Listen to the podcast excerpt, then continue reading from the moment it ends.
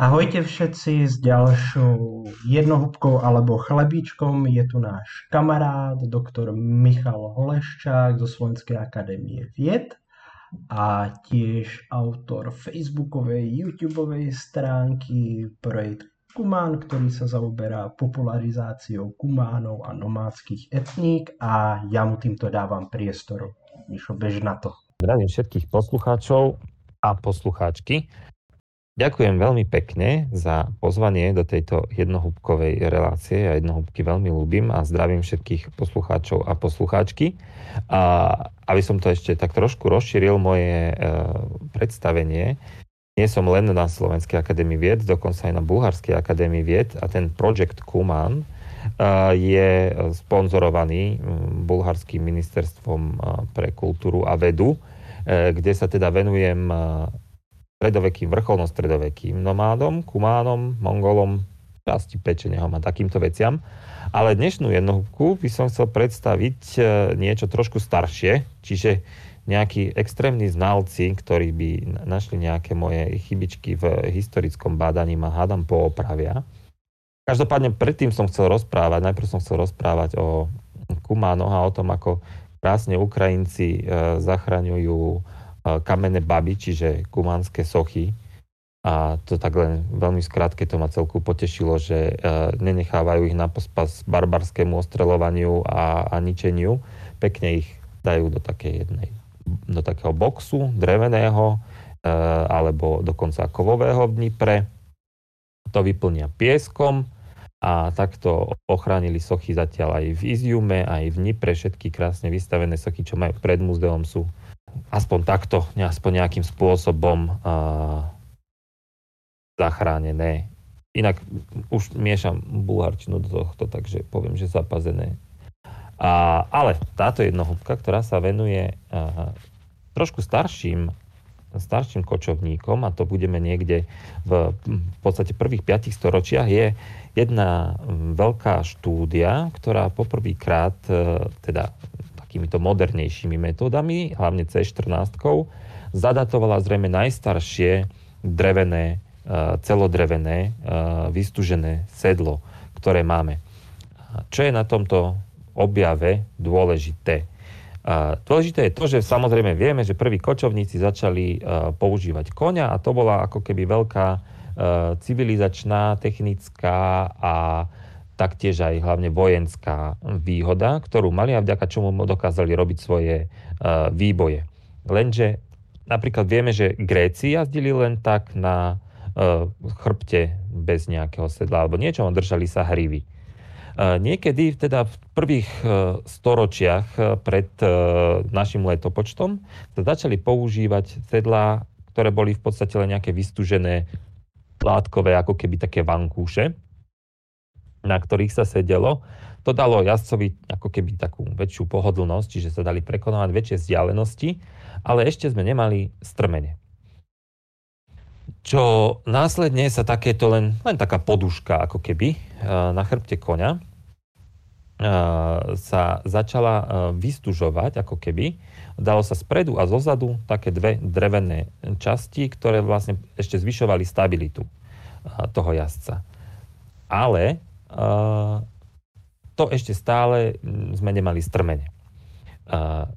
Potom sa postupne začali do týchto sediel používať akési také prvé opory na nohy, ale najčastejšie to bol len jeden kvázi strmeň alebo len nejaký taký, nejaká taká slučka, do ktoré, podľa, na základe ktorej sa naskakovalo na toho konia.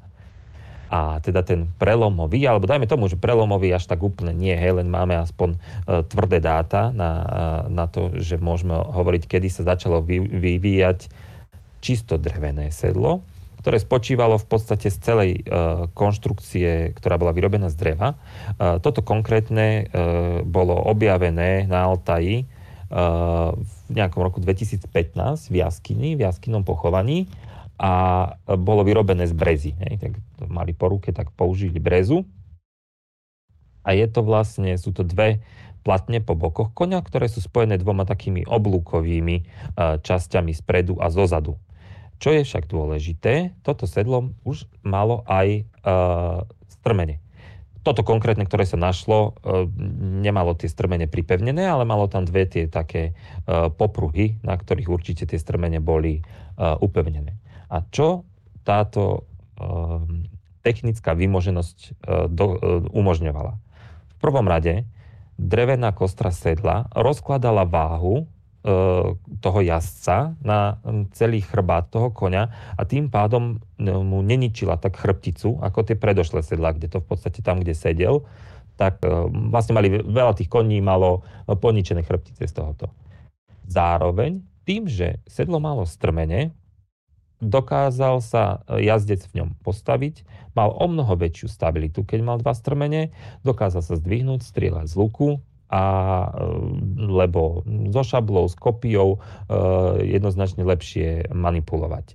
A toto konkrétne sedlo e, sa, predtým sa predpokladalo, že niekde tak okolo toho 6. storočia sa začali, ale tu sa spravila C14 datovanie, tak sedla, tak koňa, na ktorom to sedlo bolo, pri ktorom to sedlo bolo, a tak zo zubu človeka, ktorý tam bol pochovaný. A spojením týchto C14 dát sme zistili, že to niekde, sme niekde okolo uh, už od 4. respektíve začiatkom 5. storočia. A v tzv. Uh, kaganáte Juan Juan Rouran, je to po anglicky, čo boli, tak povediac, predchodcovia Avarov, dajme tomu, že na tom sa môžu uh, zhodovať. Čiže odtiaľ zrejme tí Avari prišli ku nám. A toto v podstate sedlo je najstaršie datované a vieme, že v podstate aj vtedy, v tom období, zrejme bolo aj nejaké také klimatické optimum, bolo troška chladnejšie, e, plus začalo sa vyvíjať e, toto sedlo, čo spôsobilo, že vlastne táto dynastia Juan Juan, alebo táto, tento kaganát Juan, e, zachvátil celú tú vtedajšiu časť východnej Ázie, dajme tomu až po severnú Čínu. A v podstate táto vymoženosť, ku nám do Európy prišla potom s Avarmi, kde poznáme už tie strmenia a takéto veci, čo vlastne absolútne na kompletku zmenilo celý systém boja, pretože samozrejme, keď sa začali strmene používať aj na západe, uh, jazdí, rytieri, všetko toto začína podstate jedným obyčajným sedlom niekde na Altaji v 4. respektíve 5. storočí. Ja by som Mišovi poďakoval. Ďakujem ti. Ak sa vám jeho rozprávanie páčilo a zaujali vás nomádske etnika, mrknite na projekt Tumán. A ja by som ťa možno ešte poprosil jednu jedinú vec. My sme sa tu tak družne rozprávali pred nahrávaním a ty si povedal veľmi praktické slovičko, ktoré bude možno aj praktické toho prvého prvý na druhý deň, čo toto odvysielame. Ako sa teda po bulharsky povie, keď sa ti krúti sveta hlava? Veto vrteš. Super, všetci si to zapamätáme a určite to využijeme aj na našich dovolenkách v Bulharsku. Dobre, všetkým všetko dobré do nového roku a počujeme sa u ďalšej jednoho. Podobne. Sa.